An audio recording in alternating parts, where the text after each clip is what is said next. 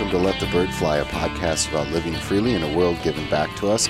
Uh, we are in the studio here. We have uh, Wade, I'm Mike, and then we have special guest today, uh, Scott Keith, uh, director of 1517 The Legacy Project or something like that.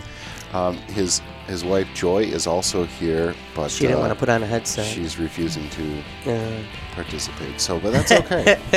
we're happy to have her. Yeah, so um, we're here and we're going to talk about Flacius and Melanchthon. Um, we're going to have like a battle royale or something like that. And if you that don't know who those wanted? people are, we're going to explain it when we get to it. Oh, so- that'd be a good idea. Yeah. yeah. So um, Wade's going to play Flacius and Scott's going to play Melanchthon. And We're I'm in gonna full be the, 16th century dress, Yes, by the uh, way. We have swords and everything. If I we will- were Facebook living this, they could see that. and I will try to be the referee, but basically I'm just going to let anything go. So, um, but anyway, And thanks- then free for all for those in case Flacius and Melanchthon, you hear that and you go, "What in the world is that?" We're going to talk. Uh, is it Marvel? Marvel End Games? yes, Marvel. and It's sports Marvel. and uh, kind of plot narrative. Uh, why people are drawn to one or the other. So again, it's going to be me in the background on those things too. So um, before we go any further, I'm going to read the disclaimer. Oh, th- I thought I got to read it since you did the intro. okay, why don't you tell us about uh, 1517 a little bit? You're supposed to. Sure, but why don't you, Mike? You're kind of dressed up today. You look, you're semi-clerical. I'm s Um, am speaking later today. What are you speaking on? Uh, ap- apologetics. For I think. whom? The Wisconsin Synod um, Conference of Campus Pastors. Where is that at? Pewaukee. That is at the synodical headquarters. No, they're they're it's at a Holiday Inn or something. Oh, nice.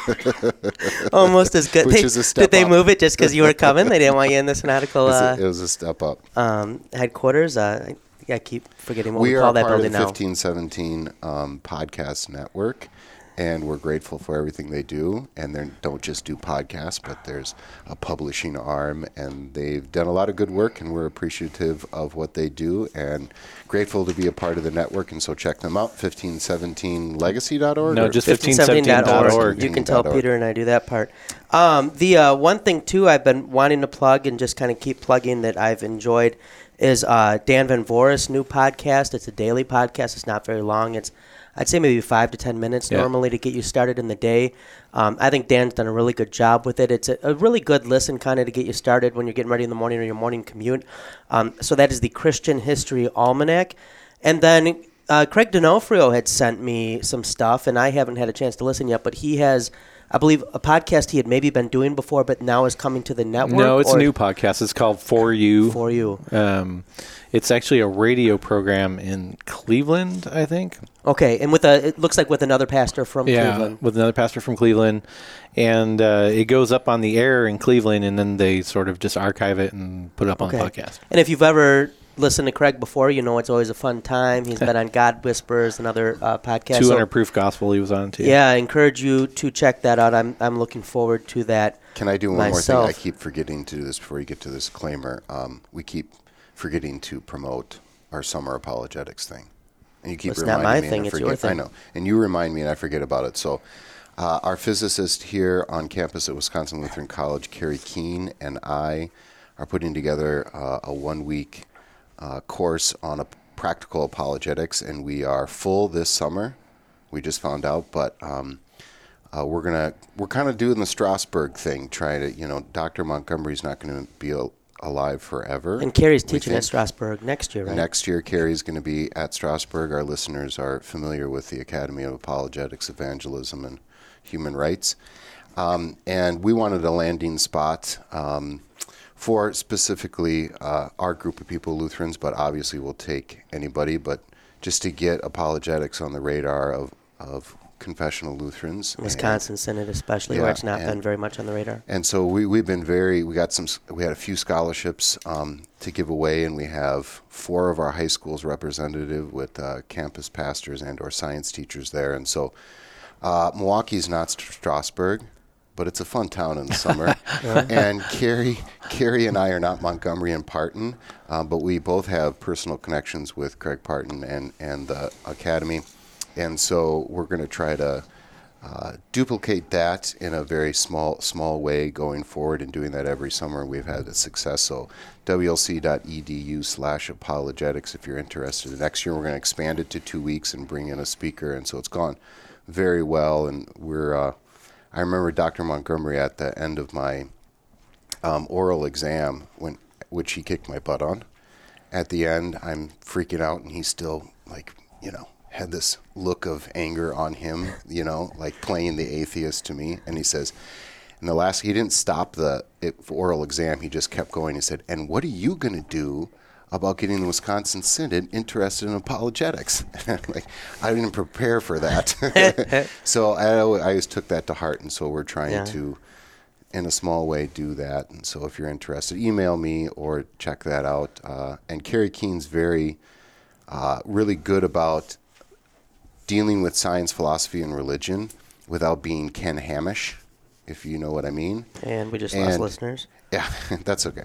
And in fact, he, he actually, some of the writings that we have to, or the readings that the students have to go through, and what he's going to be talking about is how science was done on the University of Wittenberg campus in the early Reformation. So he's really thoughtful about. And he has published textbooks on primary sources so. on all this too, which is very good.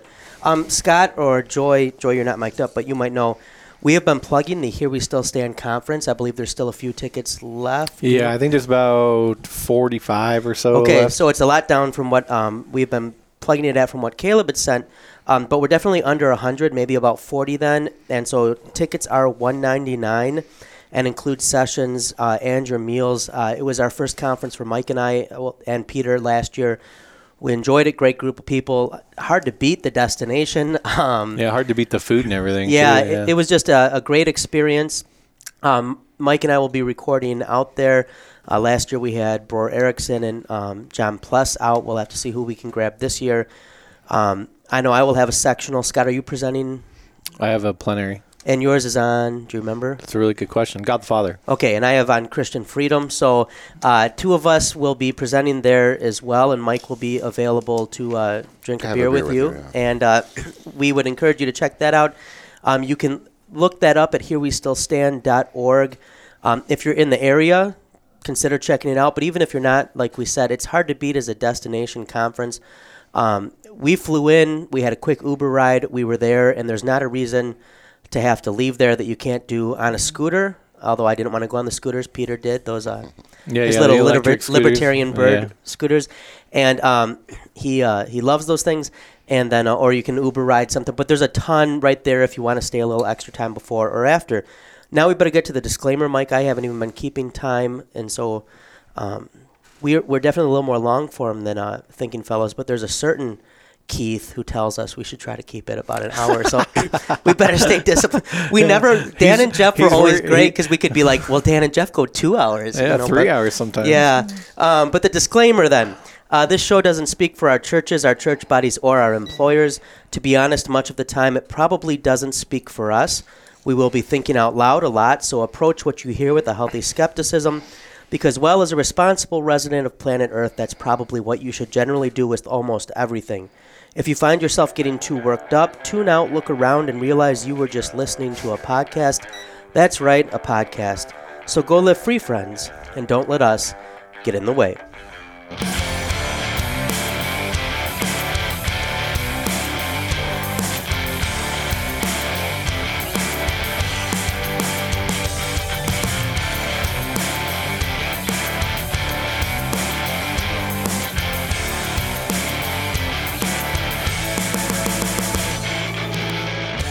And that brings us to our free for all, where I think Peter likes to say we discuss the pressing issues of the day.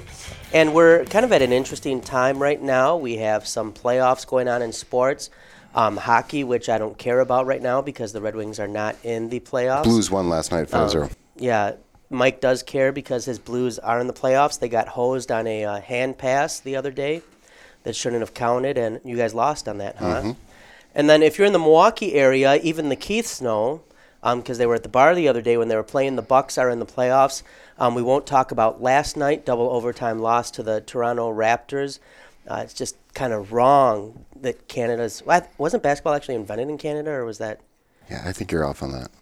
So it is our sport. Yeah. So we should be like defending our turf on that. But uh, Bucks are up two and one. Um, baseball, I'm starting to not care about. The Tigers are really starting to uh, collapse. But uh, how are the Cardinals doing, Mike? Not great. Not great. Good. And uh, Brewers, though, are doing okay, so it's good for Milwaukee people.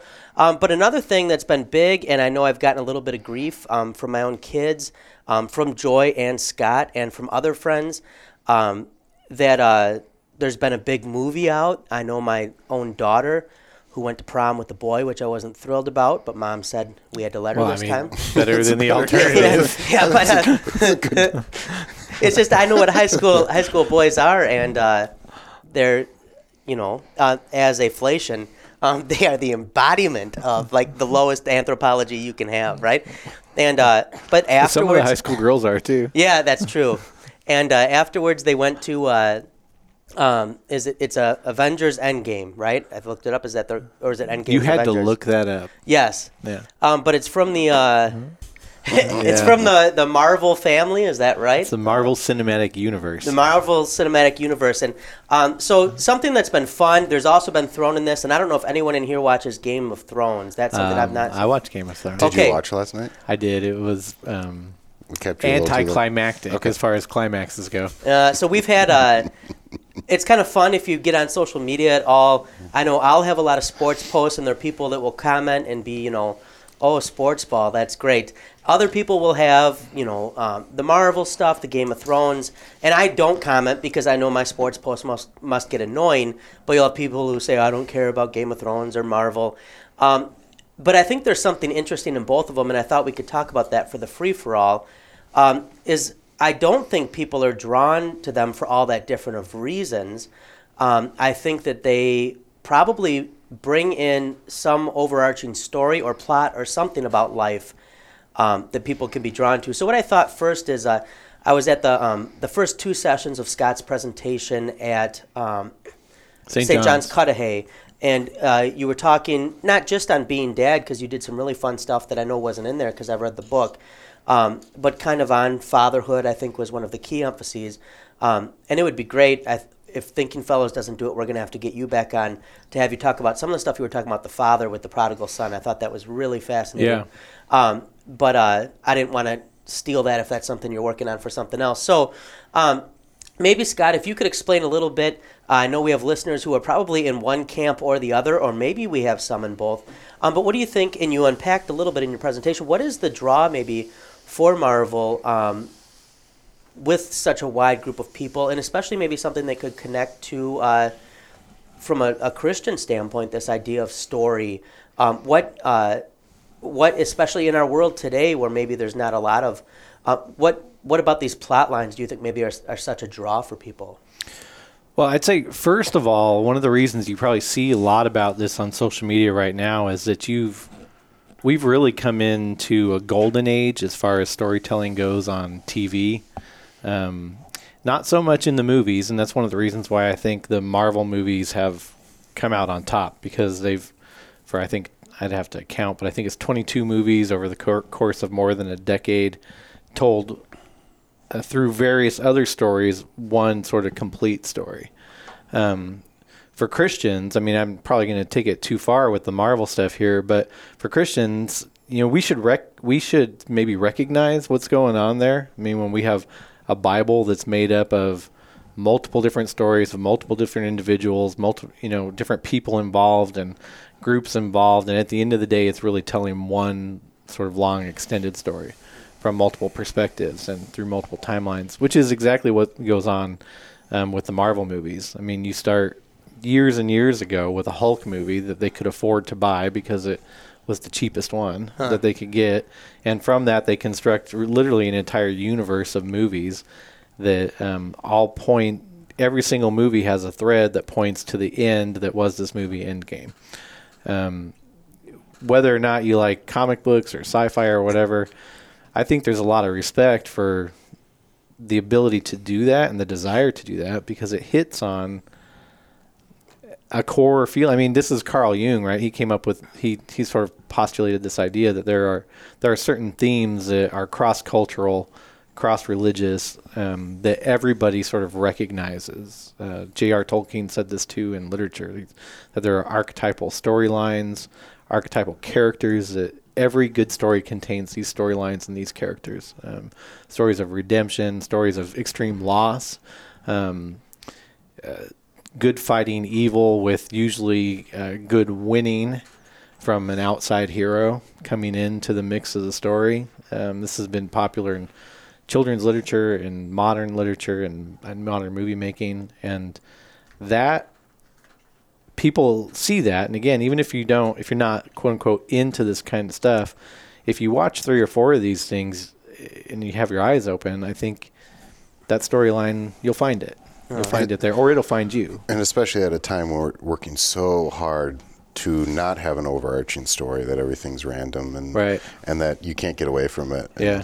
Uh, there's just something natural about that. Yeah. I wonder. I always wonder because it's multiple authors for the the Avengers movie. It's not one person. Um, the original sort of, I think the per the original director screenwriter that took it in the direction of an overarching story arc was uh, Joss Whedon, who did um, Buffy the Vampire Slayer, Angel, and then I always forget the name of the space one that he did, and I love it, and I'm kind of an Uber fan, but I don't remember. Firefly. Firefly, very good. Yeah, so he did those too, which also have. I mean, I you don't have to love Buffy the Vampire Slayer or Angel, who is a vampire, because it's kind of nerdy, but it's kind of cool. Um, but again, ten year story arc in both of those that culminates in an event or series of events that were being built upon for ten years in each one of those. Yeah, and it, I mean, I mean, it does make me want to kind of go back and watch some of these. I'll have to find out later where a good place to start would be. But it, it reminds me too when Craig Parton came and spoke at WLC. His thing was on what was apologetics for the tenderhearted. Tenderhearted. That's from uh, Montgomery's Myth, Allegory, and Gospel. Okay, and he brought out some similar points of, you know, this is a possible contact point with people of why do these stories resonate, right? What do what about these stories makes people get sucked Yeah. in and drawn in, and and I think uh, there is a, a fair amount to that. If you were going to recommend, so someone wants to get into, especially the MCU, you said right, Marvel Cinematic Yeah, Universe. yep. Uh, is there a place you start? you know i i have an opinion but there are multiple um, lists on the internet um, of sort of what chronology to go in and it's kind of like um, uh, cs lewis's um, chronicles of narnia Okay. he he wrote and published those in a certain order um, and it doesn't go from one to the end it doesn't go from magician's nephew to the final battle um, but he start in Lewis's mind. He started with the Lion, the Witch, and the Wardrobe, and then you went through it. And I mean, kind of for before the final battle, you read the you read the origin of the story and the Magician's Nephew. And I kind of recommend that for Marvel. But there's a lot of people who argue for going just movie order chrono- Okay. chronologically as they were released. It's kind of interesting because you could have the same discussion with reading the Bible. You know, should you Yeah. just chrono- chronologically go through, or Yeah. you know, I think a lot of us would probably say, well, maybe start with Genesis or John and then jump around, or or stuff like that as Yeah, well. you're not Yeah. going to make it past Leviticus. Yeah, I agree. Don't go straight through. You will stop at the Well, I- genealogies. and I'm one of those people that with Lewis, I I always argue if you're going to read the Chronicles of Narnia that you read it beginning with Lion, the Witch, and the Wardrobe, and don't don't spoil the story as to how they how they got there. yeah, and that makes sense. Yeah. Yeah. You know, to that apologetics point and why we're drawn to these things in, a- in a Just as a side note, Mike, you gave you got this timer so we could know how much time we have left. well, you didn't and want I to would see just like it. to point so out that you have it just pointing. you didn't want to see it, so I'm just going to see it myself. Thank you, Joy. All right. Now we can all see it. That's Boy, helpful. the mother in the room making everything. Sorry, fair. Mike, you were making apologetics. So just to that to that point, why we're drawn uh, to these stories, and the point of contact is can, or I should say, can be this. Um, when we're drawn to stories like that, you're talking about things, um, redemption, beginning, Yep. end, stuff like this. And- archetypal themes that exist in literature. and in sports, it, they're not as pronounced, but we, we use a term, for instance, like someone who is not uh, super athletic or whatever, but he's got a lot of heart. You're using terms that cannot be fully described in a material only worldview. You can't just say uh, evolution or uh, metaphysical naturalism doesn't really fully explain these things that we talk about love, uh, Courage. redemption, courage, heart, all these things. Yeah. And and the point of contact is to say you're kind of not allowed to use those words if you have this worldview that says it's just all random and we're just all molecules. And so to think deeply about that and say your normal way of looking at life assumes something spiritual, a soul, something like this, morality, objectivity in morality, stuff like that. That's the point of contact. What you what you mean, I think what Parton means is that's the apologetic. Yeah, and that's where I see a similar thing that happens in sports, um, because sports, I think you could say, have a liturgy of sorts, right? Each each sport has a liturgy of sorts. There's, there's a sense of time. Um, there's a, a church year, so to speak. There's the playoffs. There's periods in football. There's kneel, hike, snap. Um, there's a rhythm to it, but but the the propers change, right? Um, and within that, you know there's going to be a story too. Someone's going to win. Is it going to be the good guys or the bad guys? Now, I happen to be a Tom Brady fan, but I think most people, if you wanted to pick bad guys, might say the Patriots if it were football or something like that. Um, but what I, this is where I think what sports writers do is, is sometimes something similar.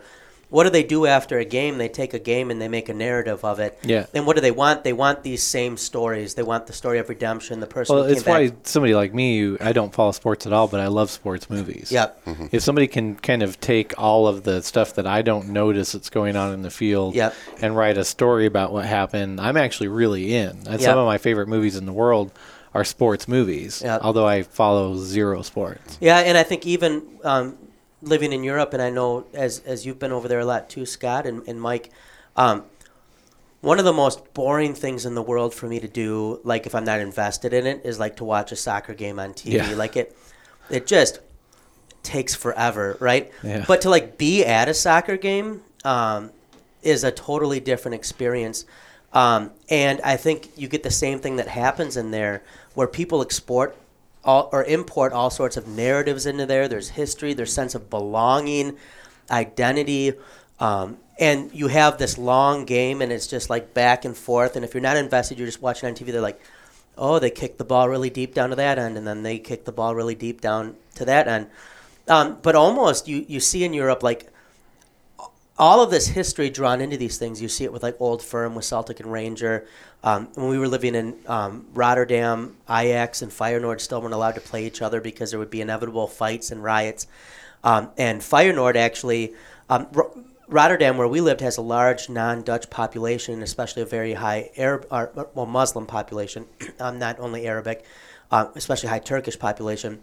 And so they would have waving of Palestinian flags. Well, Ajax is from Amsterdam, and Frank would raise inv- Israeli flags. Oh, Lord. And you actually got to where there was teams censored because of chants that you can imagine some of the chants that came in. Yeah. But notice all these things in a in a healthy or unhealthy way, depending on the context that come into it.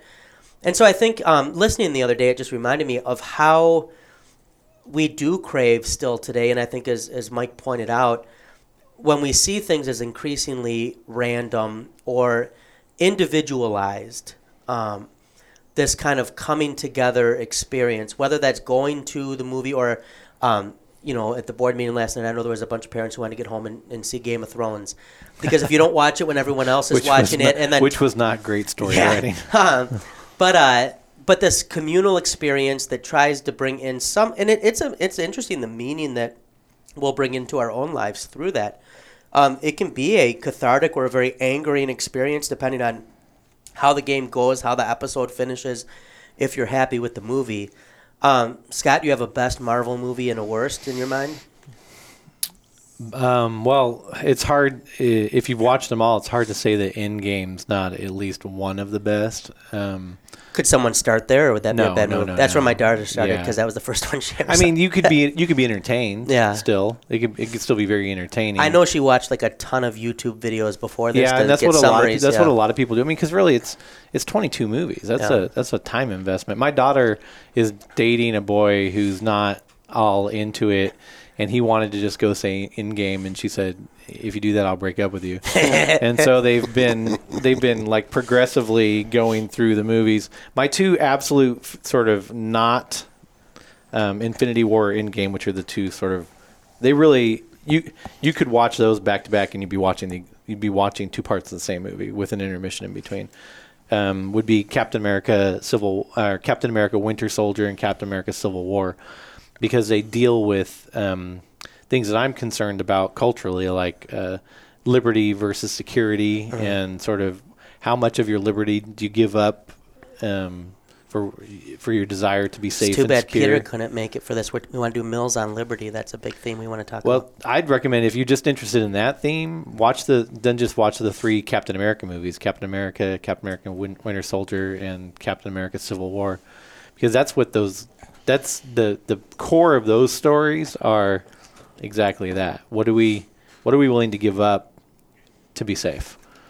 Um, and it's I mean it's actually the, it's kind of complex how they answer it because Uh. they don't answer it. I'll have to check them out. There's a good family ones. I can watch them with the family. Yeah, those are those are I'm not going to scandalize my wife. No, no. Okay. I don't. She's very I don't pious. think any of these would scandalize your wife. There's Eh. some. There's some shooting. Oh, well, no, she's fine with that. Okay. We live in Milwaukee. Yeah. um, the uh, Mike, you got a best sports moment as far as story that comes to mind? Um, Can't be the Cardinals.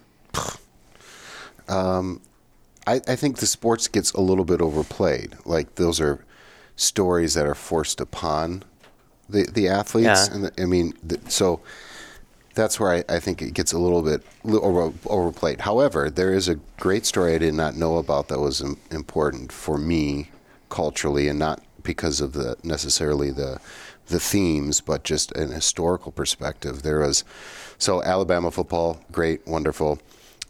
I disagree with both those statements. and in the well, very good on the football field. yes. And Bear Bryant, uh, in this was in the early '70s, purposely uh, set up a, t- a game against the University of Southern California, and uh, didn't have to play that game, but set up a home and home. They were going to first play in Alabama and then play in Los Angeles. And at that time, uh, freshmen couldn't play, and on that time, at that time, Alabama had only one black player, and it was he was a freshman, so he couldn't play. And Bear Bryant understood that the future of football was not going to be white boys from Alabama. And so he purposely got USC to come, and the story about how he set up this game is fascinating. He flew to Los Angeles and made this deal with the, the coach McKay there. And so the story of these USC players driving on a bus through Alabama where they flew in, that they hid guns Oh my gosh. and that the rural black community, which would now never cheer for USC and only Alabama, was like cheering for USC, and they knew the bus was coming through, and these black players were literally scared, right? Well, the end game for Bear Bryant was his team was going to get whooped, and then all of a sudden. White people in Alabama are like, I think it's okay for black players to play football, and then that opened up the floodgates and all that That's kind of stuff. interesting. And then to have people say Bear Bryant did more for civil rights in Alabama than anybody else since whatever. And two things that were remarkable to me that was the decade I was born into. And so it hit me once again this is not something of the distant past that we see in black and white TV. Number two, how sad it is that it took football to change something um, and yet there's so there's this mix of kind of the shallowness of sports with something profound and i'm uneasy about that mm. at the same time there is a power of sports that i cannot deny you know and so i, I think those kinds of stories like you said you know you care less what the record of alabama was in 1970 in 1971 but there's something there culturally that so not not really about the overarching the- themes but a very poignant story Yeah, no, and I would say along similar lines that, you know, I think part of the reason I am so into sports myself is um, being a Metro Detroiter coming from Michigan. Um, some people might have heard the last 50 years have been a little rough um, for Detroit uh, economically, racially. Um, it's not been the glory years. And uh, it's interesting. You look at the year of the riots, and the Tigers have a World Series run. Right, this is a big, a big thing. And then you look at kind of uh, the '90s, which why that happened, people could speculate. I know plenty who would complain about NAFTA, but the auto industry really gets hurt big. And then you have the auto industry almost going bankrupt again. And those are all years that teams made runs in Detroit. And I just remember driving around, you know, the Red Wings win the first Stanley Cup in years, and everybody was out on corners just honking horns and you know, this you could drive through almost any neighborhood and it didn't matter if you were from that neighborhood or not, it was a big event. Um, and kind of like the bad boy Pistons, and then the, later the Chauncey Billups Pistons, of these teams that weren't really supposed to be able to win championships, and they're going to go out and they're going to grind. And I think that, um, you know, that's something that whether or not you were even a sports fan, I knew plenty of people who weren't sports fans were kind of like, you know, you get this kind of Detroit first everybody mentality of this thing that's bigger than, you know, we're all, it kind of sucks right now, um, but uh, we've got this thing, you know the Lions, unfortunately, have never in their history given us that. Um, but the Tigers, the Pistons, the Red Wings, I think all have too. And it is, I think it gets at something of um, something bigger than just the material stuff that's going on as well. And I think that's why is you'll you'll you'll see with fan bases as bad as things can get that people can be drawn to it. I don't want us to go way over for the free for all. Anything else you guys got with this, or we'll get to some Flacius and Melanchthon? I'd recommend that people, if they're interested in the idea of these sort of archetypal characters and archetypal storylines, and and what this apologetics to the tenderhearted, um, uh, pick up a copy of uh, Montgomery's Myth, Allegory, and Gospel. Um, we sell it at Shop fifteen seventeen for like thirteen Great. bucks. Um, and also, it's kind of funny. I went to shop1517.org and just searched myth, and the book came up. But also, a bunch of the articles that we've put on the blog over the past five years having to do with this came up too. I mean, we've had we've had quite a few people. Right, I think there's like 20 blogs on. So this. just go and put in yeah. for the blog search, put in myth. Yeah. And and I, I would highly recommend that. There's um. It, it, and I would recommend just surfing through the bookstore to be honest too. Not only because I have some books in there, but uh, there's a lot of great resources. I don't think people always realize how much 1517 is published, and I'm I'm amazed by how much has been put out. And Steve Burns just amazed me. Yeah, I think we've released input he's, 68 original titles in three years. Yeah, and there's a lot to check out there. If if you ever go to a conference and you see the book stand, you will be amazed. And it's not just like, oh, we're putting out, um, you know, 1517 is just cranking out. They're putting out good stuff um, at a very amazing rate. When when a lot of publishing houses in the Christian world are struggling to put out meaty things, right? Because they think, well, people just won't read substantive things. There's a lot of substantive things coming out, and part of the fun of going to a conference is seeing people hungry for that and just picking up books and trying to figure out how many they can afford to buy. Um, yeah. Really substantive things. So, I encourage you to do that, and then we will, uh, Mike, make our way to the main topic.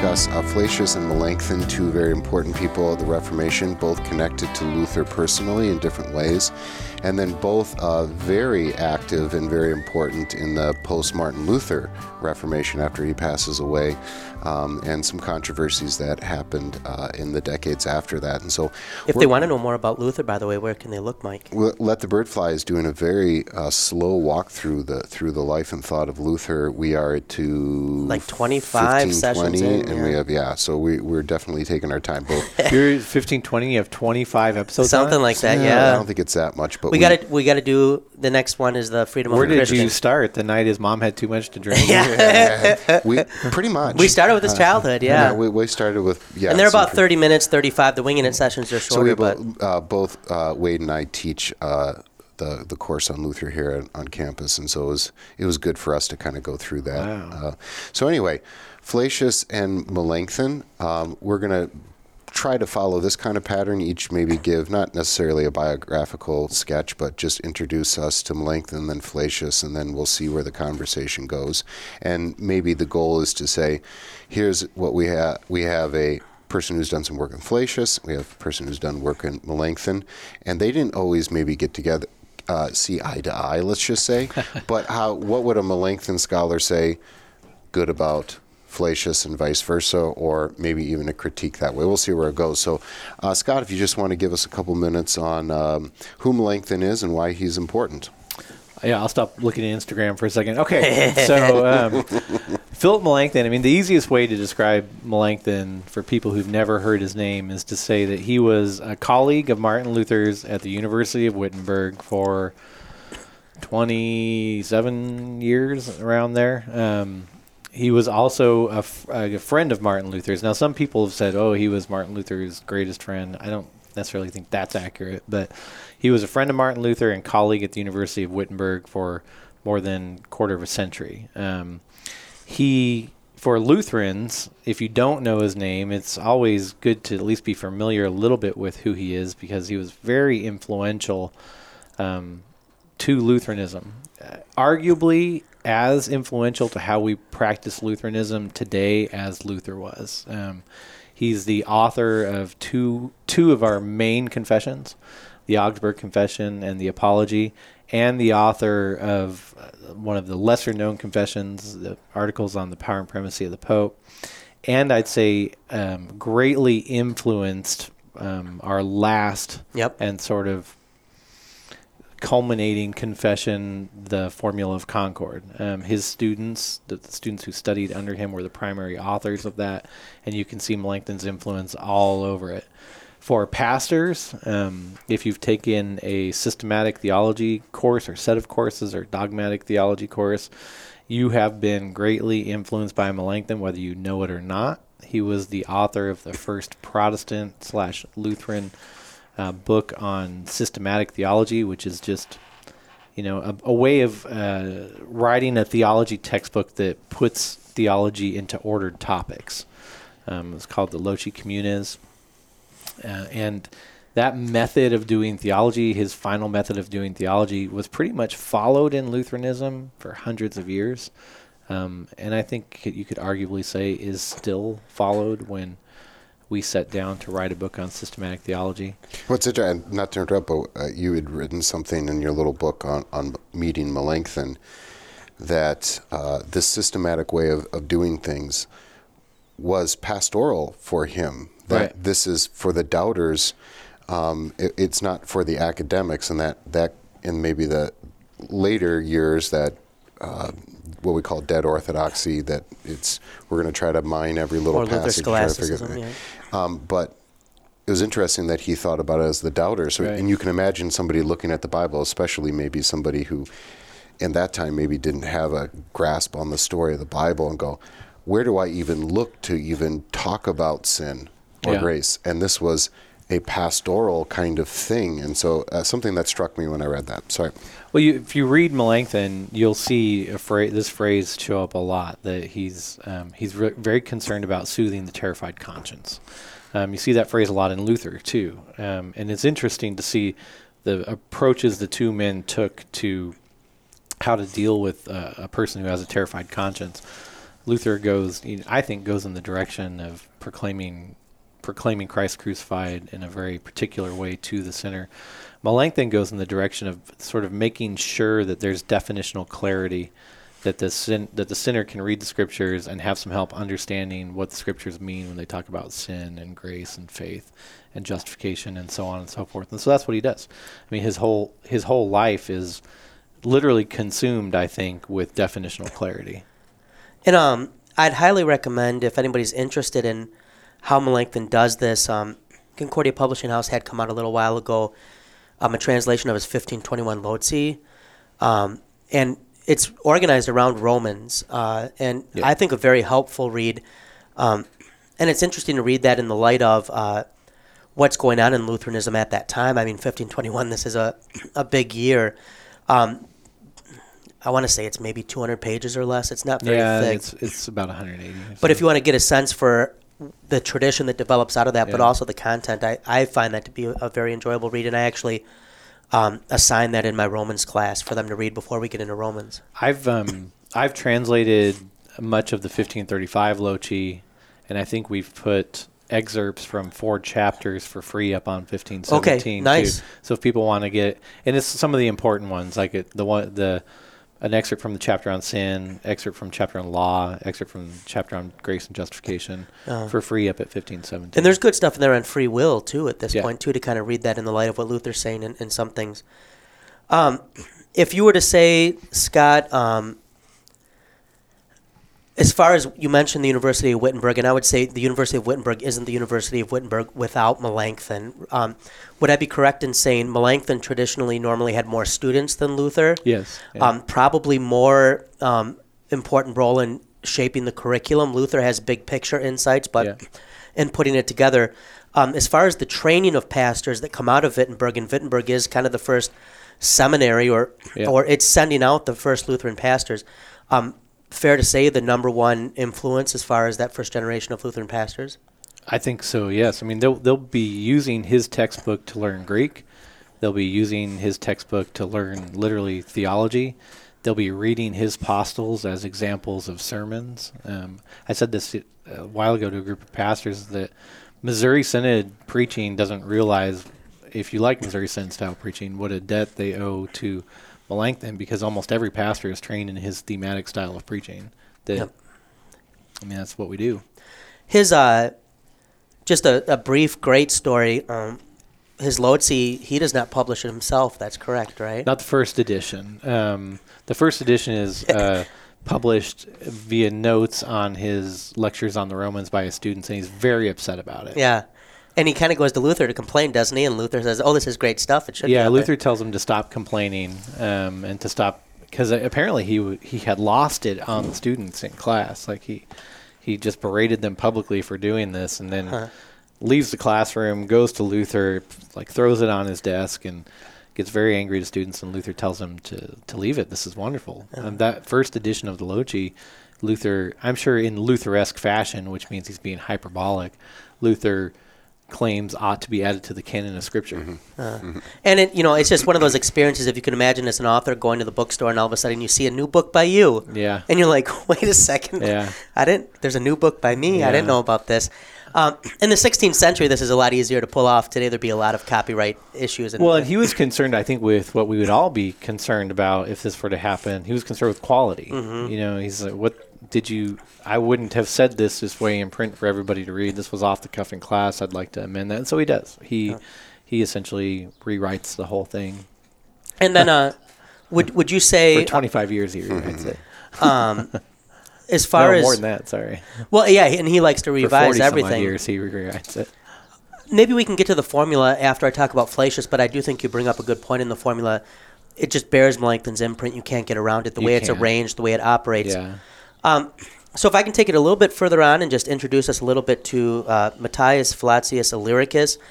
Um, for my dissertation defense, I had three people on my committee who all said the name differently, so I might say it differently. I had to keep rotating and Have try you to ever heard please Jim everybody. Nestingen say it? He says Flacius, Yeah, right? but he says it. He says it like you're saying a dirty word. yeah. he says like Flacius. Nestingen says everything the best. Yeah. Like there, the, that's if if Lutheranism had a pronunciation guide, Yeah. I would want Jim Nestingen to, to be the voice um, that reads everything Um, Lutheran. James Earl Jones. Yeah. Yeah. Um, and so uh, if we're if we're thinking about that, um, I apologize in advance if I rotate between in in Wisconsin Synod we tend to say Flacius, and it, with a we tend to say. with too. a real Wisconsin Synod accent you say. Flacius. Um, but I, I my default is kind of Flacius, um, but there's maybe some who, who say Flacius as well. But so Matthias Flacius Illyricus is a Croatian. Um, he's from Labin in Croatia. Um, I was privileged, uh, thanks to um, the uh, Leibniz Institute, to be able to go and present. Um, they have a Flacius conference every two or three years. Um, with Bob Kolb was down there, Oliver Olson um, Irina Dingel, who's written some very good stuff on that. And it was a neat experience to see where he's from. His uncle, Baldo Lupatino, was actually killed by the Italian Inquisition, um, Venetian Inquisition. He's drowned uh, in a canal. Um, his his uncle had famously told him, "Don't recant, sing," which is very Lutheran advice. Uh, Flacius makes his way then up to Germany slowly. He has some rerouting uh, of his way and we'll end up in uh, Wittenberg. And if any if, if anybody out there reads German, um, I think the best article to read to understand Flacius is uh, by Irina Dingel, and it's Flacius als Schuler Luther's und Melanchthon. So Flacius as the student of Luther and Melanchthon. Um, when when Flacius is in Wittenberg, he has um, a crisis of faith. It appears he was probably going through what we would call today depression. We know Luther struggled with similar things It doesn't appear he maybe even ever had Luther for class, but he does go to Luther for pastoral counsel. Yeah. Um, and this pastoral. There's several people that that could be said of that most people would attribute to being students of Luther. Yep. And they're not really, although Yeah. they're influenced by his preaching or his pastor. Yep. And there's more books coming out on Luther's counsel, um, spiritual counsel, and I think these are very important. These letters he writes and the individual counsel he gives um, really shapes people. But academically, his number one influence is Melanchthon. He lives with Melanchthon for a while. He's kind of Melanchthon's personal secretary for a while. Melanchthon helps him get his first few gigs. Um, I think it's in, in Braunschweig where Flacius gets a position, and uh, um, Melanchthon repres- uh, calls him a. Uh, oh, who does he compare him to for his gifts with languages? um, Flacius never learns German that well, which is why I love translating his German because you're not, if you're not very good at German, it's great German to read. it's like kindergarten German. Because it's right. It's how I would write German. Yeah. And uh, um, he would have taught Hebrew a lot of time. He was a Hebrew professor, and he would have taught it often in Hebrew. Where did he learn Hebrew? Um, well, I believe he started before he gets to Wittenberg. I think Tübingen, maybe he's or Was he studying with the rabbis? um, I think he consults, but I, I think it's mostly learned in Protestant institutions, if I'm remembering. And uh, his his master's thesis will actually be on the Masoretic text. And if you are familiar with the Old Testament, there were these debates: did the the Masoretes put in vowel pointing and editorial Yeah, yeah. marks? And um, he says those are original. And the reason he says those are original is that otherwise it would give credence to the Catholic argument that the Church has say over canonicity in the Scriptures because they added editorial marks. He's absolutely wrong, we know from modern Yeah. scholarship, but he comes at it from a very Protestant standpoint. Um, but he is a student of Melanchthon. Even to the end of his life, one of the books he recommends most highly is, is the Loci. Do you know Um, which year? Uh, he usually doesn't attach a year, um, but I would say he's I would say 15, 21, and 35 seem to be what I've noticed when he quotes it. That seems to be the additions that he's he's quoting, and uh,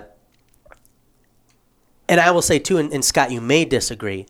While he goes after Melanchthon a lot, I have not found many instances where he will mention Melanchthon by name if he can avoid it.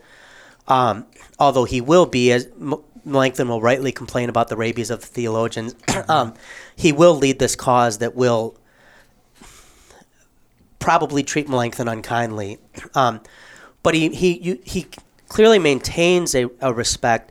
Um, but I think part of the reason we'll, we'll briefly talk about the interim crisis that it gets so bitter is that he sees Melanchthon as this formative influence, and now they have this breaking. And if you've ever had someone who's really important in shaping you in life, and then there's this break, um, you can take it extremely personally. Um, but uh, uh, Melanchthon kind of gets jo- uh, Flacius a job as a Hebrew professor at Wittenberg, and then the interims break out. If you want to learn more about the interims, Thinking Fellows, I think there's at least three episodes recently that have referenced the interims. Yeah, we did a walk through the Reformation, sort of 1517 to 1580. Um, that's 1600 ish. Um, so I think we do two, like two and a half episodes. Okay. And they're, they're the most recent. Um, the final one was wrapping up with the formula, if I remember. Yeah, yeah, Um, but you can go find those then at, at Thinking Fellows. Um, I have a book, An Uncompromising Gospel, published through 1517, which gets into that. And then my dissertation that was published last year gets into that as Can well. I say on uncompromising gospel? I mean, I think um, this time period, so sort of confessional Reformation history to a class of students is is is a great class. I teach it at CUI to master students, but assigning textbooks has is always sort of a crapshoot because there's a really good textbook that's also really awful. And uh, F. Bente's Historical Introduction to the Book of Concord. He does a very good job, sort of chronologically, and it's very chronologically laid out. Yep. Um, chronologically going through sort of the years of this time period where Lutherans um, felt the need to represent represent themselves confessionally um, to the world, to the church, and whatnot. But it's just un- it's unfair. Um, it's academically, you know, he misses citations and he he cites things on page numbers where they just don't exist and things like that. Um, but uncompromising gospel, I think, is a good add-on to that. Um, what I do now is I usually assign the um, Kolb, Arand, Again. which is a phenomenal book. yeah, but it's more narrative. Yeah. it's it's less chronological and more narrative. But if and then sign uncompromising gospel as a um, as a supplementary textbook because it, it fills in, I'd say, sort of the Bente esque gap that can take you through the, the literal crises. Yeah. Um, in a, and it's just great. I mean, great book. Good job. Well, I appreciate that. And then, uh, yeah, the, the I, I know the devil was already telling you you did a good job on it anyway. Well, so. thank you. He does that often. Yeah, uh, Mike does a good job of telling me the opposite. So, um, but then the dissertation would be "Devil Behind the Surplice," which, Which, really by gets the, by the way, I wear a surplice, and so when the title book came up, I put a picture of myself in the surplice on your bulletin over the board, cover. so, yeah. so. Um, but uh, these interim crises, this is after Luther's death, and I would say um, very unfairly, the mantle kind of passes to Melanchthon to be Luther now for Lutheranism. And Melanchthon had never been Luther and never wanted to be Luther. Melanchthon was Melanchthon. And Lutheranism kind of, if we, it's anachronistic to call it Lutheranism even at this point, I would say, but it kind of looks to him to be the rock. Um, and he has a lot of things tearing him in various ways. How the crisis breaks out basically is you had a thing called the Schmalkaldic League, which was a defensive alliance of Protestant um, territories, and they are defeated at the Battle of Mühlberg. Um, there's uh, Saxony, and we've talked about this in the Luther series, was divided into Albertine and Ernestine Saxony, and the Duke of Saxony um, was uh, had important territory. And think of Duke George that Luther always complains about. That's uh, ducal Saxony. Electoral Saxony is Luther's protectors. And the Duke of Saxony turns against the Elector of Saxony and sides with the Emperor and the Catholic forces. and the Schmalkaldic League is defeated, and it appears militarily Lutheranism is done for. Um, you do not have the mili- defeated handily and quickly. yeah, you don't have the military protections. I would say the um, state protections Yeah. That you had before to make you feel comfortable.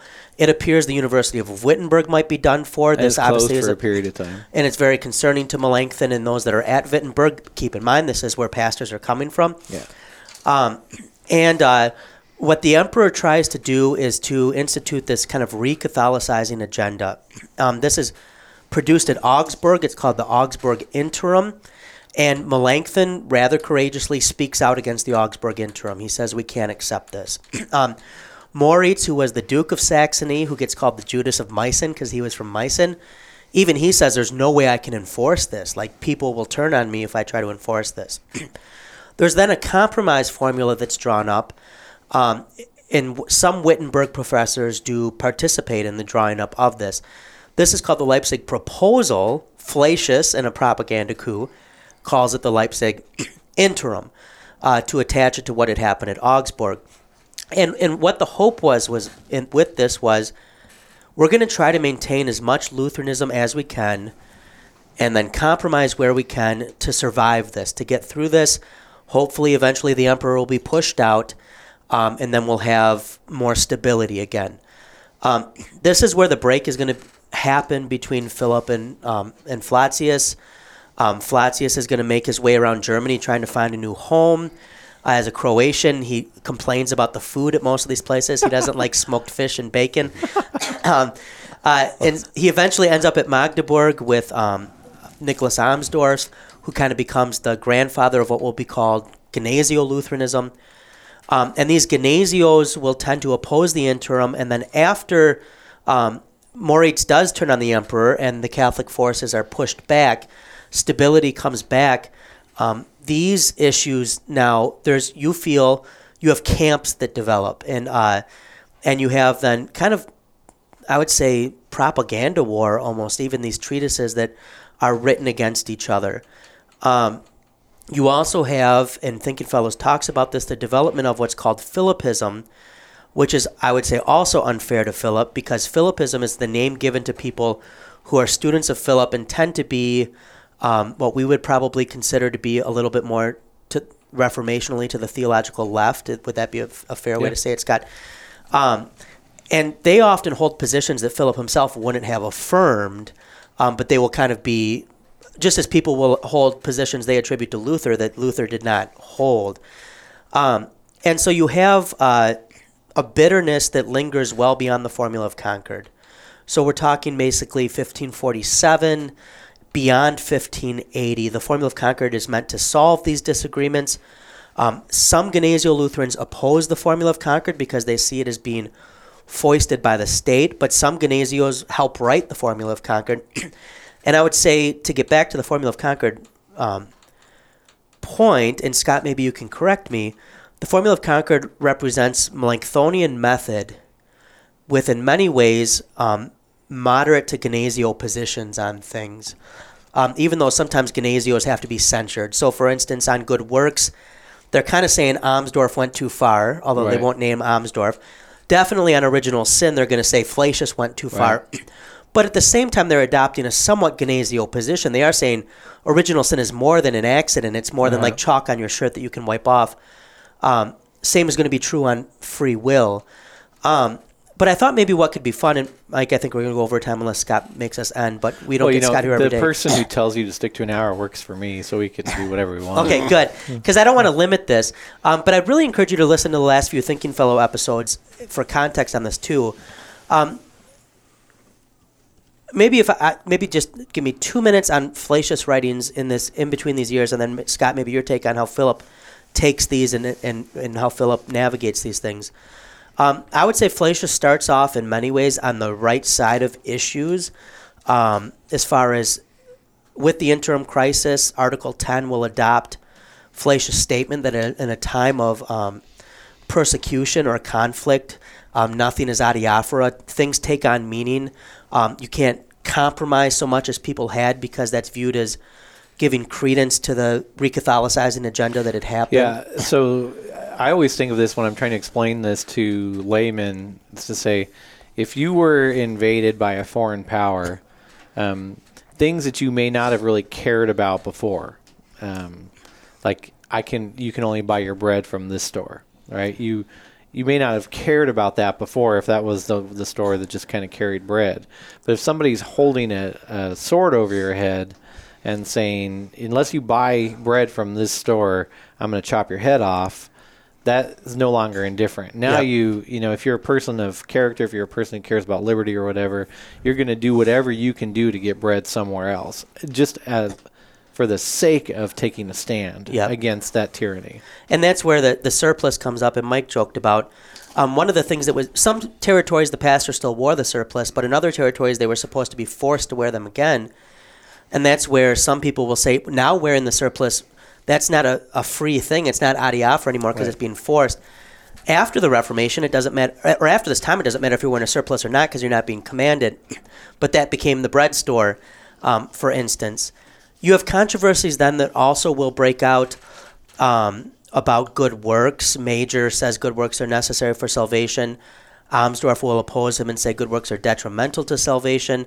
Melanchthon says something similar to nece- good works are, are necessary to salvation in 1535. And even Flacius will say something similar with the Eisenach Synod of theoretically under the law we could say this. um, but even Melanchthon will come out against Major in the end, or at least say you've got to right. um, revise this. Um, you have controversy over free will, in which I would say Flacius is largely on the right side there. Um, original sin is going to be where Flacius errs big time.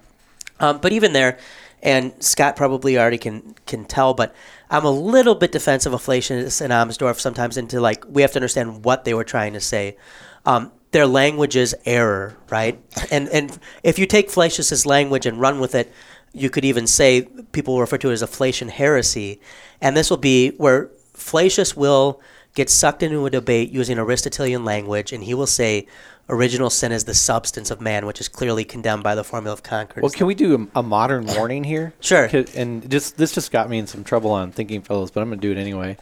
Um, I think the modern warning here is not to get sucked too far into using philosophical language. To um, convey biblical truths. Now, that's not to say I hate anybody who knows me to say I, if somebody gets from that that I hate philosophy. They just they're not doing their homework. I I did a minor in philosophy. I've studied philosophy my entire life. Um, I use a, I use philosophy a lot when I teach apologetics. So this is just silly, but there is a move. There is a, a tendency throughout our history, throughout the church's history, to baptize pagan philosophies and to um, put the language that they use to dis- describe things like substance and accidents um, on a par with Scripture. And Melanchthon falls in, into this. I mean, you asked me before the show, can I give one big criticism of Melanchthon? I'd say, yeah, is that in his pursuit of definitional clarity, um, in order to ease the conscience, he uses Aristotelian terms correctly, um, but he runs into this sort of barrier that not everybody sees the Bible in terms of Aristotelian categories, yeah. and so they don't get what he's saying. And I think this is this is probably what Flacius gets sucked into. This is what yeah. people in the Lutheran Church today are very much getting sucked into, is using Aristotelian categories because they, for whatever reason, think that just the straight uh, teaching of Scripture isn't going to be helpful enough or whatever. Um, and it's this argument that we're talking about that's probably over a lot of people's heads, I think is sufficient warning to say we have to be careful about this. It's not that we cannot, that philosophy can't serve theology, it certainly can, but we have to be careful about how far we let these categories go yep. in our descriptions and our way of talking about how we believe these things. They're helpful, but when they've gone from helpful to determinative, we've taken a step too far. And one way to think about yep. it, to, just for the, to, the the laity, you're shoehorning scripture into categories is one way right. to think about it. And we do this on just a regular surface level kind of stuff. You say, um, I need some advice for a business. And so I look for, I mean, it's, it's, not the exact same thing, but I look for the scripture to tell me something specific about business. Or I have this concept of my, of my life. Yes. And I'm going to find something that Jesus said or from the Old Testament that's yes. going to. So I have yeah. to make a t shirt. I can do all things through God who strengthens me. I was just going to yeah. bring that up that, you know, I have a t shirt that for my, you know, B squad Lutheran boys basketball team, I need an inspirational shirt. So I'm gonna we can do all things. All right. things are possible. Which if they were God. true, they'd be or a phrase that comes up at the end of uh, parables that actually require, I think, a decent amount of study to understand. The uh, last shall be first, and the first shall be last. Right? Mm-hmm. Yeah. We just throw that out there as though it's not connected to greater context in a parable that actually needs some explaining. Yeah. yeah. So those are silly examples. Yeah. I mean, but it's a much higher and complicated thing. But for the laity to understand, what do you mean by that? Yeah. that that's kind of you're sh- you're taking something and put it into a category over here, and you miss the original context of meaning. Well, I mean, the the classic one from Melanchthon is the thing I brought up earlier when he says in 1535 that good works are necessary to salvation. Now, if you read that just in English and just with sort of normal context, that's kind of offensive phrase. You know, it's that you're saying that my good works in some way are necessary in order for me to have salvation. Well, that's not what he's saying. He's using very specific yep. Aristotelian what is, categories. What does necessary mean? Yeah. Yep. Yeah. What does necessary mean? Is what what Aristotelian category of necessary is he saying? And as you get into it, you find out. Well, he's just saying, well, I mean, God provides good works to the Christian once they are saved, yep. and thus they're necessary because God provides them. Well, that's not offensive at all. Right. But if you don't get that he's doing Aristotle there, yeah. it's difficult. And so many people don't get that he's doing Aristotle. Yeah. And, well, and, and we think shouldn't blame Aristotle. It's people that are right m- trying to put Aristotle in a place where he shouldn't go. Yeah. Yeah. And I, I don't want to get too far afield because I also know some of the stuff that we could unpack with the bringing philosophy in, and I agree with Scott. And um, if you got heat and thinking fellows doesn't want to do an episode on it, I might convince these guys to talk a little bit about it as we get to natural law stuff with that too. Um, but I think you've put it really well with Flacius is um, he gets sucked into using philosophical categories, which was not his intention. And this is in the heat of a debate, right? An actual debate is taking place. And his opponent Strigel says, well, is original sin an accident or a substance? And in Aristotelian Yeah. philosophy, my hair is an accident. I used to have it and now it's gone, right? God gives and God takes away. Um, but my soul is part of who I am. Yeah. And Flacius realizes, well, original sin's not an accident like Wade's hair. It's deeper than that. And so he says it's a substance. The problem with that is that makes potentially God a creator of evil, right? Because this is part of what it is to be human. And it causes real problems in Christology because was mm. Christ truly human then if he didn't have original sin? If being sin is part of the substance of being a person, Right. was Christ really a person? And then Flacius will lean on Luther language where Luther says, he talks about nature, right? Sin nature. Mm-hmm. But that's not exactly the same thing. And this would, I think at the end we'll do our quick weaknesses and strengths, but this is a weakness of Flacius's. At that point, he should have said, you know what? I shouldn't have used those terms, but this is what I'm defending. Right. And instead, he dies in an unmarked grave.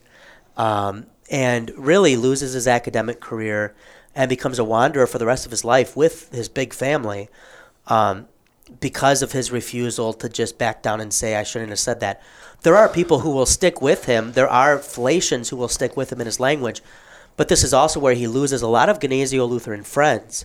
Um, and even formulators of the Formula of Concord who would have sympathized with him on a lot of things that say, you can't stick to this. He will later talk about more uh, material and formal substance. He will, for instance, in his clavis, he appends at the end um, something on this. Um, but still trying to. but he insists on the on the terms. language, and this is where I would say Flacius um, or Flacius loses everything he had built up so far, as far as trying to stand for the legacy of Luther um, and to stand against what he saw as early dangers coming into the Lutheran Church. But if we could, Scott, as I kind of mentioned, maybe we could do at the beginning, and I've done a poor job of getting us there. So we have these two figures. I would say um, Flacius or Flacius is a lot less well known, although there's more and more coming out on him now. In many ways, he's the father of Lutheran church history. Um, the Magdeburg Centuries, the catalog of true testimonies. He's known for going around Europe and finding manuscripts. The library in Wolfenbüttel is full of great sources because of Flacius. Um, in many ways, he's one of the fathers of um, ecclesiastical hermeneutics. Um, his Clavis is the textbook on how to read the scriptures for a long time. Um, and yet, he's largely going to be known by this stubbornness that's connected to original sin. And I think you can tell me if it's fair to say um, Melanchthon has a similar thing in that Melanchthon builds this outstanding career, and he, he still, through the Lutheran confessions, almost half of the Lutheran confessions are penned by Melanchthon. Definitely half or more are penned by Melanchthon or his students. Um, but uh, Robert Kolb, I don't know who he's quoting when he says this, but I've heard him say that someone says Bente is what turned the Missouri Synod mean. and uh, what he means is you read Bente, and Bente is extremely unfair to Melanchthon, I would say.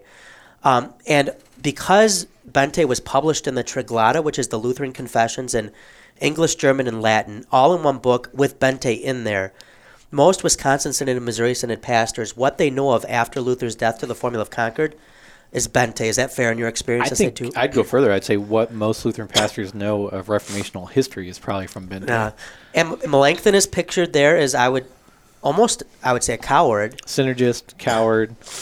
And um, Flacius is pictured there kind of as a hero, hero, but in a way that I think is almost pictured as like this, like fresh, like if you picture like hardcore seminarians coming out that they're going to yeah. save Lutheranism and like almost mean spirited yeah. and like I would rather crash and burn everything than and be than be a Philippist. Yeah. And that wasn't. Yeah. Flacius was grieved by these controversies. Um, but maybe if you could, Scott, um, one big corrective you would offer on Melanchthon one of his great strengths that you think we could use today, and then maybe one of his weaknesses? Um, one big corrective. I have so many of them, but um, well, one I want to recommend a book. I, I don't know the exact title, but I'll, i can find it and email to you guys. It's David Anderson's book on Luther's epistemology. Um, if you read that book, you get a, I think you'll get a sense of how and why Luther avoided the pitfalls that Melanchthon and Flacius fell into. Because in there, Luther is very clear that when Luther says um, philosophy is the devil's whore, he doesn't mean philosophy particularly, because of course Luther too was very familiar with philosophy and very adept in its use. Um, but he means that, like Mike said, shoehorning particular philosophies into Scripture, holding them above Scripture, making them fit Scripture, um, is the devil's whore um, and he and such he he avoids many of these pitfalls that these guys fall fall Would that into. be a David Anderson, Martin Luther, the problem of faith yep, and reason? That's it. Yeah. okay. Um, you know, Melanchthon is a humanist. He he he is trained in the languages and in ancient philosophy. This is this is what his training is long before he becomes a theologian. Um, and so his pitfalls are that he in his pursuit of consoling the heart by giving the heart clear definitions uh, through which they can understand scriptures, he goes always to too far and too many changes so that by the end of the day and continually editing continually re- revising continually trying to rewrite so it's clearer people become very unclear on what he actually believes. Um, it's true with the Augsburg Confession, as there's various editions of it, right? Calvin even signs a particular edition of the Augsburg Confession. Yeah. It's true with the Loci. Um, 1521, Luther says is good enough to be added to the canon of Scripture, and that's not good enough for him. He writes and rewrites it and rewrites it and rewrites it from 1521 all the way through 1559, and to the end where when somebody says, "Well, in the Loci," Melanchthon says, you have to say which one. You literally have to say which Loci because there's literally three different books and multiple editions within the three different books. That's his downfall. Um, his strengths we talked about. I mean, the, the Augsburg Confession certainly, the Apology certainly, his teaching of pastors for years and years and years his protection of the University of Wittenberg, and Luther he, probably, and Luther, which he becomes an unsung hero for, and his work, as Kolb points out, as an ambassador for the Lutheran gospel when Luther couldn't be that ambassador. Um, the reason, and a lot of reason, there was a Schmalkaldic League is the the literal footwork that Melanchthon did, yep. um, trotting himself out to these various areas and on behalf of what was happening at Wittenberg. And he attends way more meetings than Luther. Oh, way more. Yeah. Yeah. Is it? If am I getting the story wrong? I'm trying to remember from Melanchthon's own life and correct me, but sometimes we think too well Melanchthon wasn't willing to sacrifice for Lutheranism. Um, when the uh, proverbial uh, poop was ready to hit the fan, um, Reuchlin, his great uncle, yep, um, wants to land him a new gig outside of Wittenberg because yeah. he sees this is going to get nasty. And Melanchthon basically says, "No, I'm on this train with Martin." Yeah. He refuses to leave. I mean, this was a a big. Yeah. He he could have at that point bailed. Am I correct on he that? He could have, yeah. So Reuchlin is a famous humanist, sort of on par with Erasmus um, in the early 1500s. He's a Hebraist uh, learned Hebrew essentially from Kabbalist rabbis, uh um, which gets him into some trouble later. But has an extensive library, has a lot of position. He actually used his influence to get Melanchthon a position at the University of Wittenberg, and then used his influence again to get him another position that Melanchthon turns down, which causes uh, Reuchlin to disown Melanchthon. Yep. Um, uh, Reuchlin had put him in his will for his Which library, yep. for his library and many other things, and he disowns Melanchthon from that point on. Um, so biggest weakness would probably be biggest corrective you would offer is a little too wed to humanism and yeah, a, l- a little too much, um, a little too much philosophy, a little too um, a lack of confidence in you know that what he wrote was beneficial as is. Yeah. Um, and then you know at the end of the day, he's not a leader. He's not the leader Luther is, and that's clear. Uh, that's clear after Luther's death. And I think a, a similar weakness with Flacius would be uh, not a leader, right? Yeah. He also is a thinker and he's a publisher, but he's not going to be a very good leader of um, this movement. Even at Jena, um, he gets a position at Jena, and Jena becomes kind of the competitor of Wittenberg in the Gnesio Lutheran University, and, and Flacius isn't able to hold that together, yeah. right? Um, I would say my biggest correct, uh, corrective with Flacius or Flacius would be, and I think this is a very timely one. I think there's both something needed in our age, and and then a um, a weakness um, that's a danger in our age. Is I think um, somewhat like Luther, Flacius was prone to see things in apocalyptic terms. Right, everything was the possible death of Luther's legacy and the gospel to be fair, some of these things potentially looked like that at the time. But there was a an inability, I think, sometimes to step back um, and to give people a fair reading in the context they were writing, um, and to uh, to ask the important question: Well, what do you mean by that? Yeah. And I think this is a danger in our own age too. When you throw in political instability, cultural change, um, religious crises, um, I think there's a lot of people who are prone to see everything in apocalyptic terms um, and maybe not to give a fair reading to others and to say, um, what do they mean in this context? What are you trying to say? And if you need any proof of that, and I don't encourage you to do this, um, go on Lutheran social media, right? I mean, it's just rife with it. Yeah. And I will say, mea culpa, I have fallen into it um, plenty of times in my own life. And I know, especially coming out of seminary, one of the reasons I was drawn to Flacius was probably Bente um, and this. You know, you come out on fire and you want to fight for the for the truth. And I think in that is helpful to remember where that eventually led, um, which is his undoing and his inability to really contribute to Lutheranism in a positive way much after the original sin controversy. Um, because his zeal got the, the best of him, right? It's good to be concerned about a good thing, but you can take it too far. His strength, I would say, that is also needed today, and so it's interesting it's in one person, is his willingness to engage all kinds of sources for what's out there for his day. Um, he is in, engaged in the academics of his day, like Melanchthon. Um, it's not like Flacius only knows Luther. He's going to be theology, right. He's going to be doing hermeneutics, philosophy. Um, Melanchthon's doing history, mathematics, philosophy, and I mean, it really astronomy. history is coming out of these Wittenberg students largely because of Melanchthon. You look at these early church histories that are produced, and they're students of Melanchthon, and Flacius would give Melanchthon credit for that. Um, is a willingness, if it is, um, even in a time of crises, to be well read um, and to be engaging um, the best of what's out there, even if it's not from your camp. And I would say that is something that, when it was not doctrinal, Flacius was able to do. Um, but the weakness was to be able to step away from the doc. It consumed him, right? These things yeah. consumed him in a way that I think became extremely unhealthy. Maybe just briefly, um, if you have anything, how does the formula maybe become the best of both of these tensions? Yeah, I was just thinking about that because I'm thinking of Melanchthon and Luther at Wittenberg for over a quarter century together. Luther's kind of prone to flying off the handle. Melanchthon's prone to Melanchthon being, writes apology letters for yeah or to I being overly yeah. careful.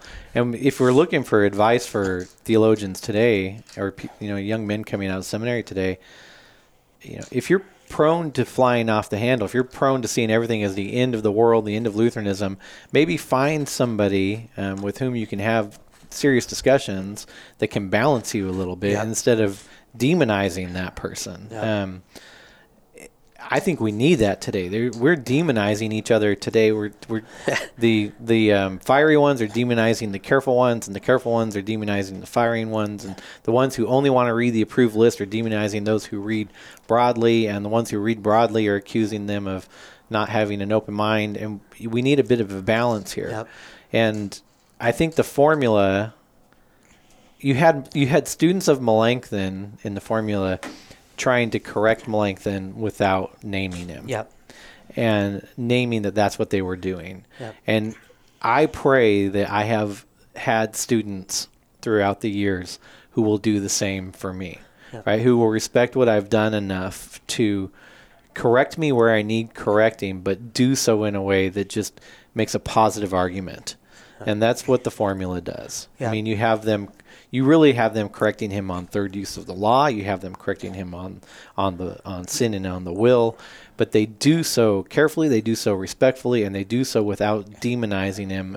They make a positive argument for what ought to be said, while saying this is what we're correcting. Something that comes to mind as you mentioned that is, I think, when Lutheranism is maybe its most vibrant, or when theology is its most vibrant. This isn't just a Lutheran thing um, is a, a willingness to look at the generation that came before them and to say, what was the best of what they did?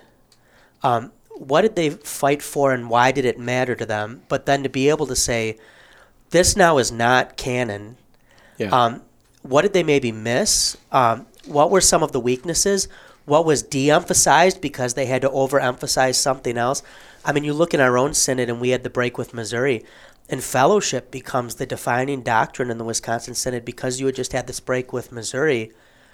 Well, if you're going to operate for 60 years only in the light of that struggle, you're going to have some real challenges facing 2019 struggles as well. If Missouri, its defining struggle is really probably the battle over the Bible, you could say in many ways.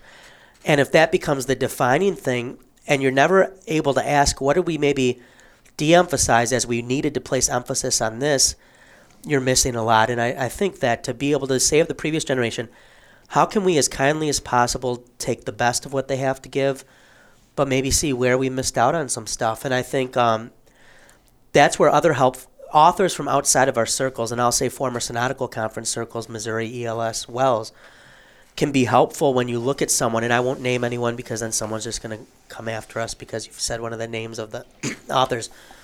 But why are they concerned about this? What were they pushing against?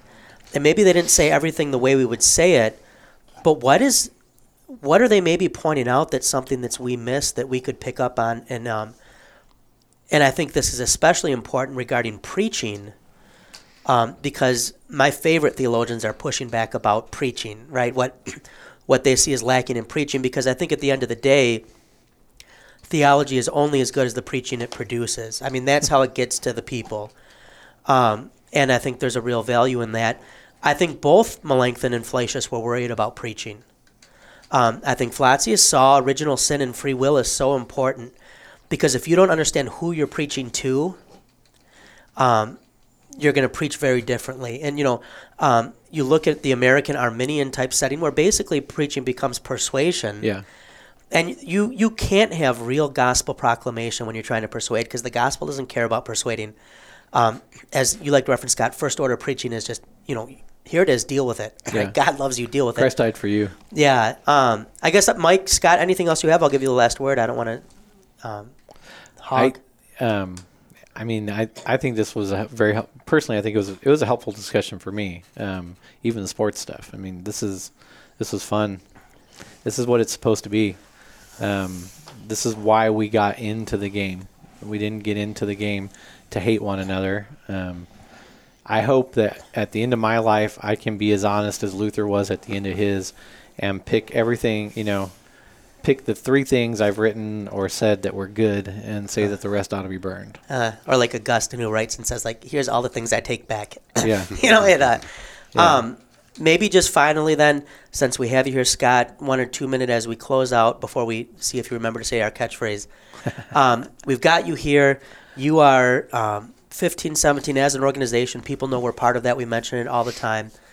Um, I don't think people recognize the breadth of what 1517 does from podcast to publishing um, to its online presence, free courses now that are being offered, um, some very good ones. Adam Francisco, Rod Rosenbladt, um, we uh, Chad Bird has now on the Old Testament. Um, I'm just trying to go through some of them in my mind from recent history. If you were going to give, um, and I think a lot of people are siloed in their experience with 1517 you have people who mostly listen to the podcast or mostly read the blogs or mostly read the books, maybe mostly do the academy. If you were going to give just kind of a short and sweet, what is 1517? What is it about? Why does it exist? Who is it for? Um, how would you explain it? Well, I mean, the wh- why does it exist is easy. We worked on that for a while. Is to proclaim the gospel of Christ Jesus to as many people as possible in as many ways as possible. That as many ways as possible means that we do a lot of stuff. I mean, we spon- we have our own blog site. We sponsor other blog sites. We have now 14 podcasts. We have a speakers bureau that sends speakers all over the world. Which is why you're here in Wisconsin. which is why I'm here in Wisconsin. We uh, sponsor local conferences, and then we sponsor our big conference in October. Um, we have the academy, which is online recorded courses that are that are world class level instructors teaching world class level courses on various topics for free. Um, all of this content is offered for free. Um, we we always like to say if you if you are touched um, or helped by anything that we do, just visit 1517.org and hit donate, and any amount really helps. Um, it's hard to figure all the th- we do so much that it's hard to to put it into an elevator speech. Um, I encourage people to go look at 1517.org, check out the books that we sell through the publishing house, the blogs that we write, the podcasts that we produce, including Let the Bird Fly. Um, and if there's something helpful there to you, praise be to God. and they, uh, one of the things I've appreciated is in just packaged well too. Yeah, we try for quality. Yeah, it um, it's and it's not packaged in a way to be gimmicky or sell something. It's packaged because I think there's a conviction that the content deserves. Well, we the- have the a best packaging we have a creative director who's become quickly becoming a Lucas Cranach scholar, um, for which is sort of the if you see the the altarpiece at Wittenberg and the Castle Church, you know, and the publishings and the woodcuts and whatnot, supervise all those. Who thinks that the message is the message of the gospel is really important. Um, it ought to hit people in a quality way. And uh, yeah, and I I mean in the Climbaras with stuff like that, are Yeah. just uh, just amazing. Um, I will say too. I mean, one of the things I've appreciated about 1517 is, you know, um, we had started this podcast, and Mike got the call here. Mike joined. Um, we are four Wisconsin Synod guys, and you know, I know at first when I had been writing for 1517 and Caleb had reached out about the podcast, we had kind of said, you know, the thing is, we're Wisconsin Synod guys. Like we're we have a church body, we have our convictions that, and um, and from beginning to end, 1517 has said, uh, no, we like what you're doing.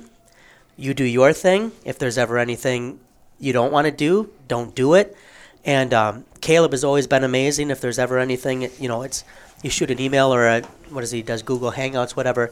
And um, in my experience, uh, I've just seen you guys as kind of gathering people that are um, that dig the gospel and said, "We like you doing your thing. We want to help you do your thing for more people." And that has been um, a blessing for me um, on the writing side and the recording side. I think Mike, your experience has been similar. Um, we've got people from uh, Lutheran Brethren. Am I getting that denomination right? Yeah, Lutheran Brethren, um, Missouri Synod. Missouri, uh, NALC, LCMC. Uh, and it, and you know, kind of have it be, you do your thing, and, and not a. Uh, there's no, no one's ever said to me, "Here's the 1517 thing you got to do."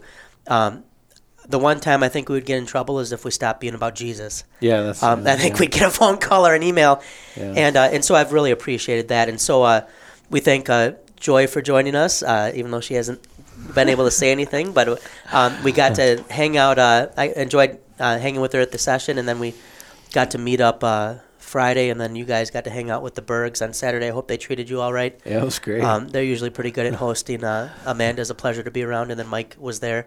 I, Um, I cooked and cleaned. yeah, it. Uh, but um, it's been great to see you today. I hope you're off to the Harley Museum. We're going to the Miller Miller uh, tour, okay. Miller tour, and I'm going to get a T-shirt because Miller Lite is the king of beers. Yeah, and uh, that's a great tour. It's, I hope you've enjoyed Milwaukee. Um, it's been great to have you in Wisconsin, and I guess as you make your way back, and just with everything 1517 does, uh, at the end of the day, when, when God's done it all for you, when we have a world given back to us, uh, what's all that's left to do, Scott? Let the bird fly. Uh, every evening when the sun goes down, with my party and I begin to clown. I don't care what the people are thinking. I'm not drunk, I'm just a drinking. I set 'em up another round. I set 'em up another round. I set 'em up another round. One more round won't get me down.